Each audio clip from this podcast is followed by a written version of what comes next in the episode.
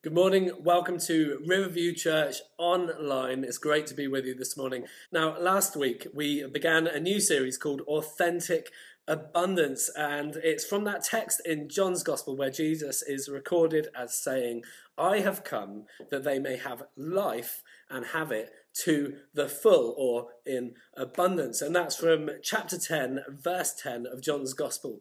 Now, last week we noted that this life in abundance is a life in pursuit of Jesus. It's like chasing him down in our lives. In fact, this full life of abundance is Jesus. It's, it's both from him, but also it's accessed through him, through his life. So the life of abundance that he's talking about is life that he gives where we were spiritually dead. Now, if you didn't catch that first message, I, really recommend go into our videos section on Facebook and go find that. It's worth it so that you know where we're coming from this week and stay up to date with what we're saying in this series.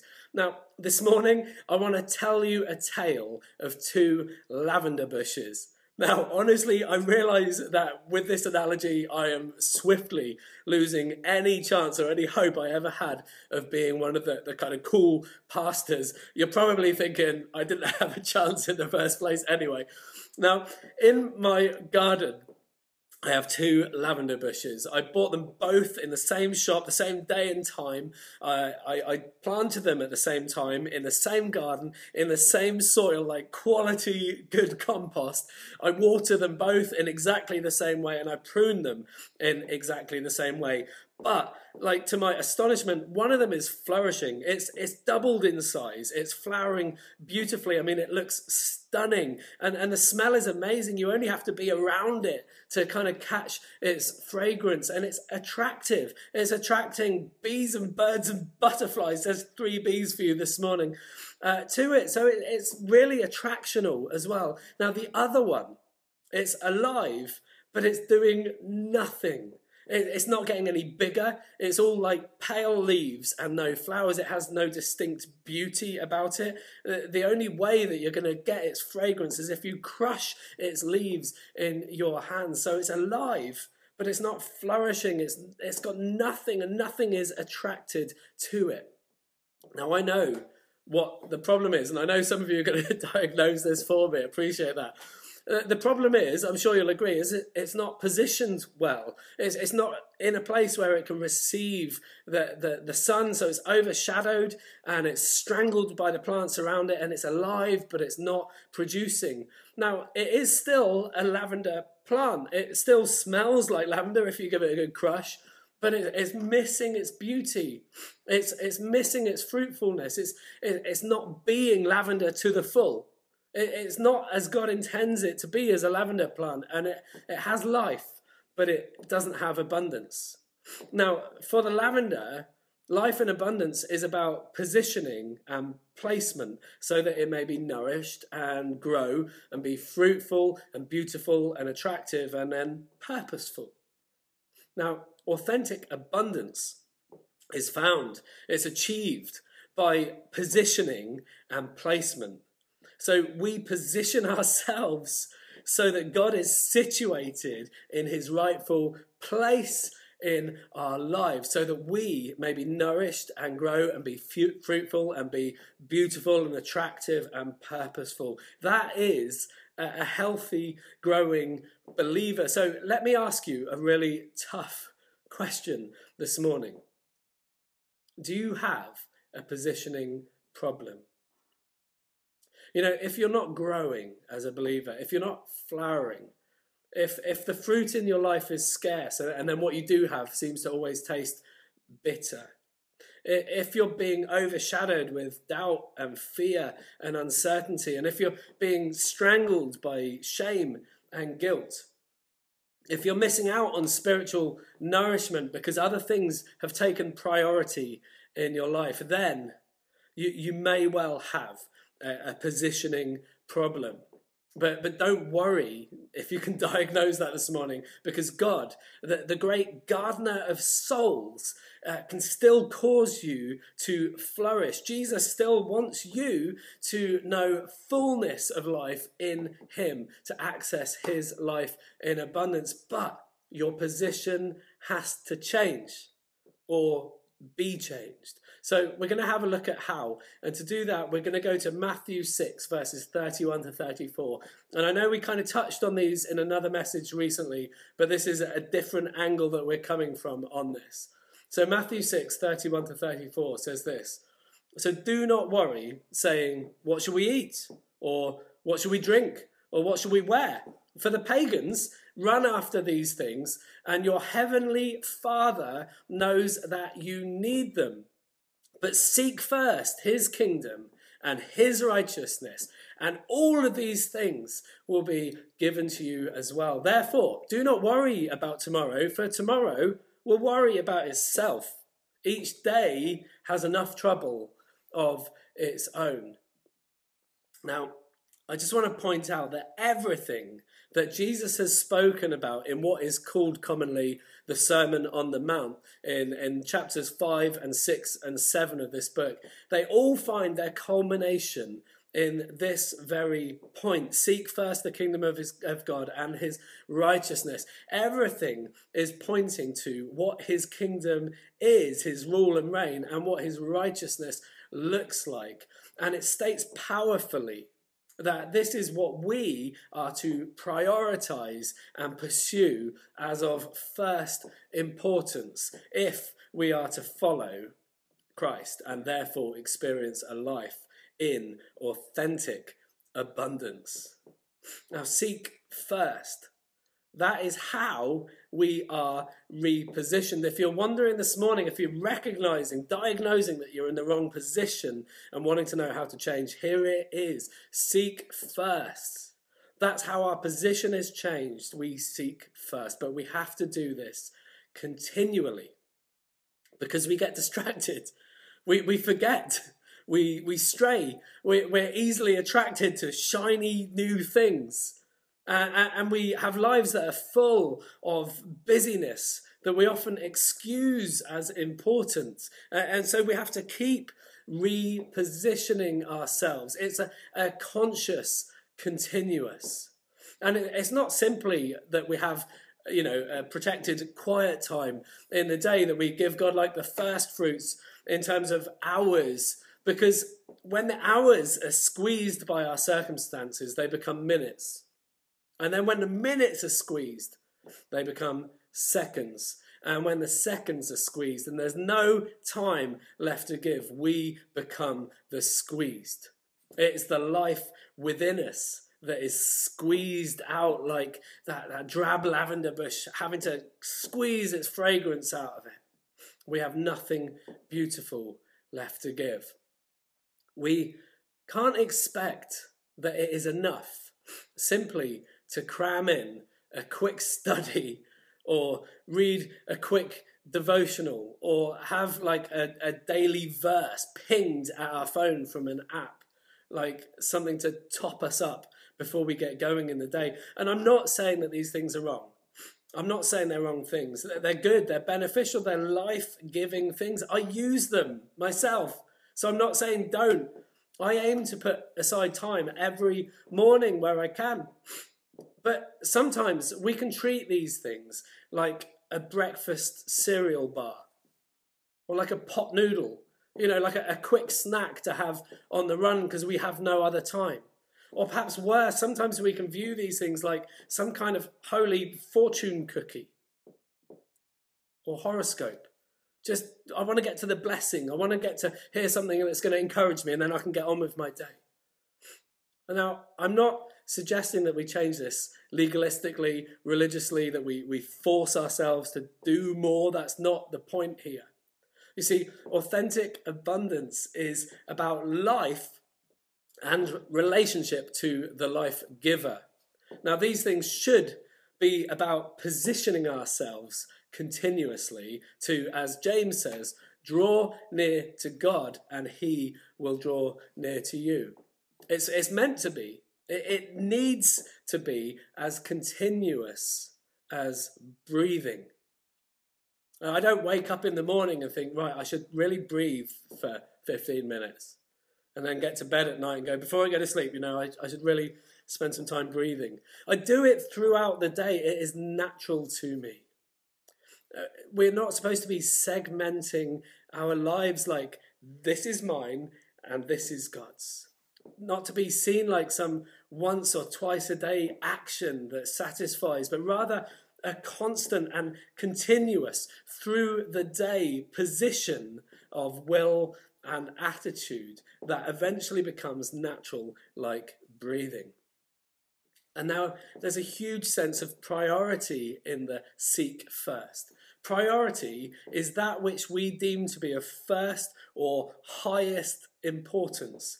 Now, when I get on a plane, I trust that safety is a priority of the pilots and crew. It's kind of ironic, isn't it, that Eddie did the notices this morning with his captain's thing on.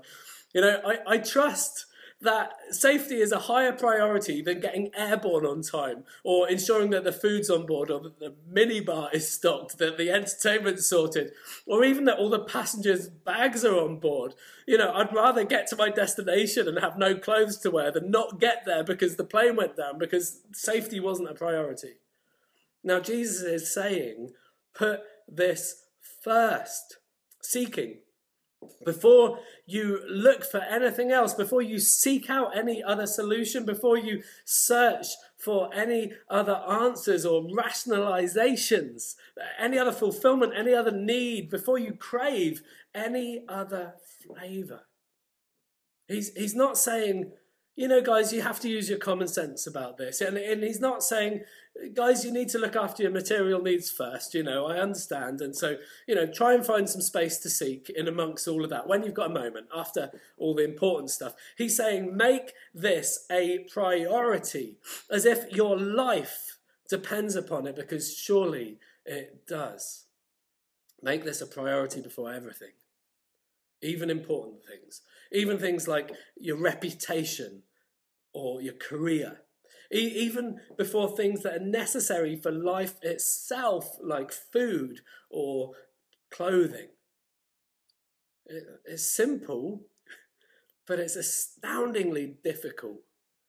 This is a completely new and entirely different position from that which we are used to or even comfortable with. It defies our natural instincts and our common sense. Now, listen, if you are living a life in abundance, then people will look at you and question your priorities. Uh, they will scratch their heads because of your positioning, uh, and it challenges their logic. But they will see the beauty and the life of one being nourished and transformed by the presence of God. Uh, and then his life, his presence becomes attractional in you. His life becomes like light in you that is like shining like a city on a hill. And yet sometimes we take that light and we stick it under the table. We want to be lights that shine in this community. So seek first. It's not the final or the only instruction for the believer or for the pursuit of authentic abundance. It's the gateway. Seek first is the gateway. What, what are we supposed to be seeking? Well, Jesus says his kingdom and his righteousness. Well, how do you enter the kingdom? Well, surely you enter a kingdom through the gate, through the borders. Well, where or what or who is the gate? Well, it's Jesus. Jesus is the gate. And, and therefore, we could say, enter the kingdom through Jesus, the gate, and therefore seek Jesus and his kingdom and his righteousness first.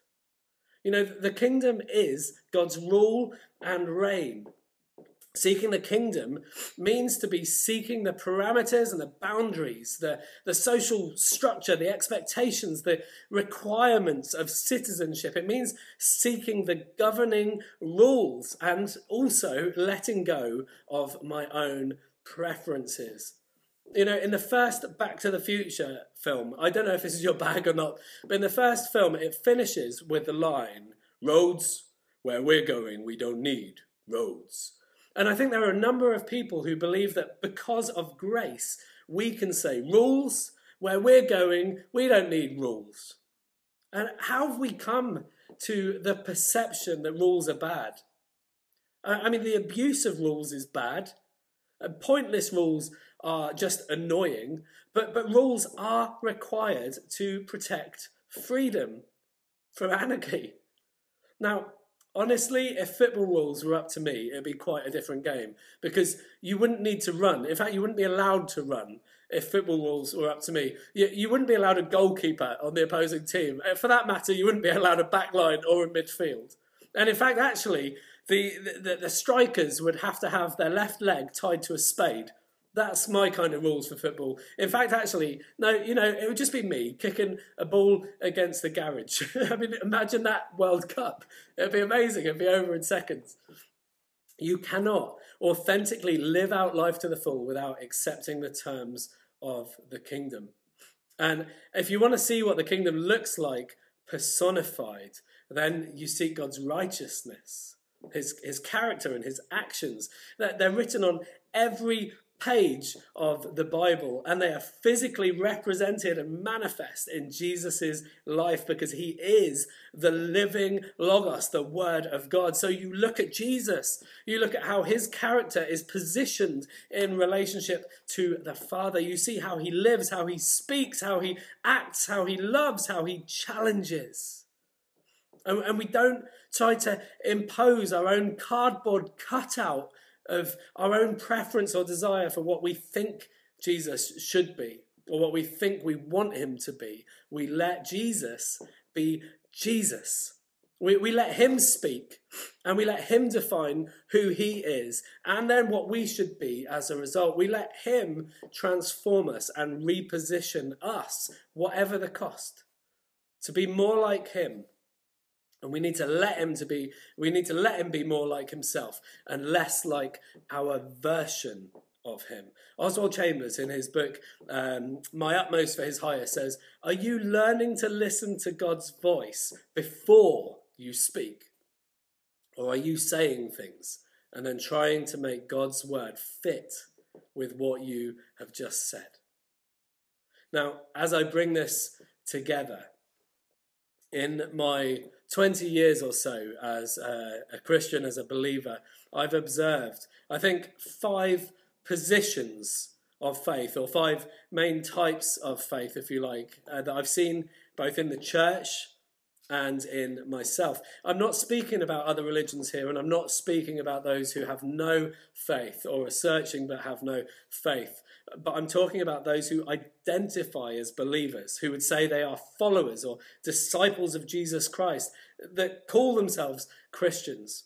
And, and like the, the lavender plants, these, these positions will greatly affect the nourishment and the growth and the fruitfulness and the beauty and the attractiveness and the life of the believer who holds that faith. I'm going to begin with the most starved and the most malnourished two positions. The first position is this Photoshop faith. Photoshop faith has no substance. It's all about religion and culture and society. Uh, Photoshop faith might look alive, but everything is about keeping up appearances. It's a plastic lavender plant. And you know what? My parents, my, my mum, my stepdad lived like this through my childhood. They went to church on a Sunday and nobody would have spotted that they were anything less than role model believers. And yet during the week was such a different story. Uh, you wouldn't even believe it was horrendous. And my mum gave her life to Jesus. She made that plastic lavender plant alive through Christ just before she died. And I praise God for that. Uh, the second one is emergency faith, faith that activates in a crisis. Emergency faith lies dormant until it's needed. It's subservient to more important things in our lives for most of the time, but when the storm comes, it'll throw out a rescue line and it'll cry out, Save me! Now, I want to say this with sensitivity but both of these first types, these first positions, they're not really faith at all. If you recognize yourself in either of those two descriptions, then I implore you, please talk to us so that we may help you to meet the one who is so much more and who is able to give you life in fullness. Please, please do that. Moving on, the next one is weekend faith. This is about Sundays and Wednesdays. You know, weekend faith might even be busy serving on volunteer teams and whatever, but there's no abundance. It's alive. It's like the wrongly positioned plant that it's alive, but it's not growing and it's not flowering. And similar to that is bookend faith it's just a step forward, really. It might bookend the, uh, the day with like a morning quiet time and an evening prayer time, but whatever is in between is considered to be mine. You know, God, this is yours and this is yours. Everything in the middle is mine. It's genuine, but it's compartmentalized faith. It, it, it may be desperately trying to reposition. Maybe it even recognizes that, that there is more, but it still believes that more is found in doing Christianity rather than in being a child of God.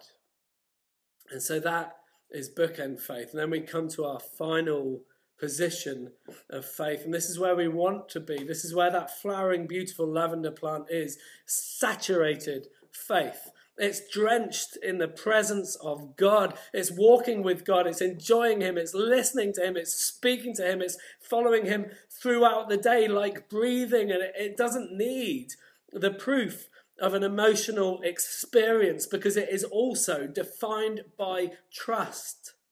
It's growing and it's flowering and it's fragrant and it's beautiful and it's attractive and it is authentically abundant. Now, as for me, I've been all of those last three different types as a Christian. Alive, but not always fruitful. You know, not always attractive, not always enjoying his abundance. But you know, God doesn't want a bit of space in my life, He wants it all. An abundance can only be experienced through total all in, sold out, fully devoted, and utterly obsessed pursuit of the living God. Now, I need constant repositioning. So, what's your current position? Which lavender bush do you think represents you at the moment? Or which of those five positions of faith do you kind of see yourself in? Are you recognizing a positioning problem?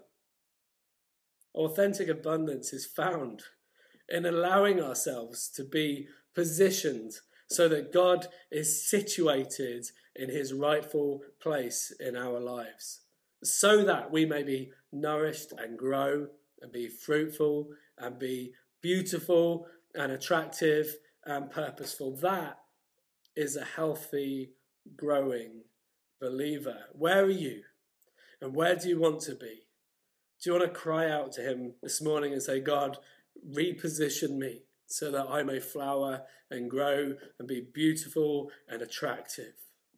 Like we are repositioned not by what we do, but by what we seek, by how we seek, and by who we seek. Amen.